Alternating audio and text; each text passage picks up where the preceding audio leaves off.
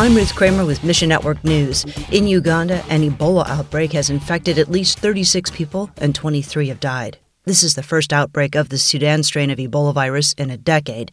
Health officials are scrambling to contain it and test vaccines. Sherry Lee with Global Disciples says travel hasn't been affected much so far.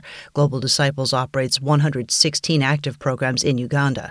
Some of these focus on developing small businesses, others on discipleship and church growth pray their work would continue to show Jesus' love. And Kurt Rovenstein of Bibles for China says his contacts are telling them they're having a tougher time getting their hands on Bibles. What's the solution? Rovenstein says Bibles for China may need to rethink their strategies, but they're still going to work to get Bibles in the hands of hungry believers in rural China. After all, the Chinese church is made up of believers who desperately want to learn more about the gospel. You can help meet that need. We'll connect you at missionnews.org.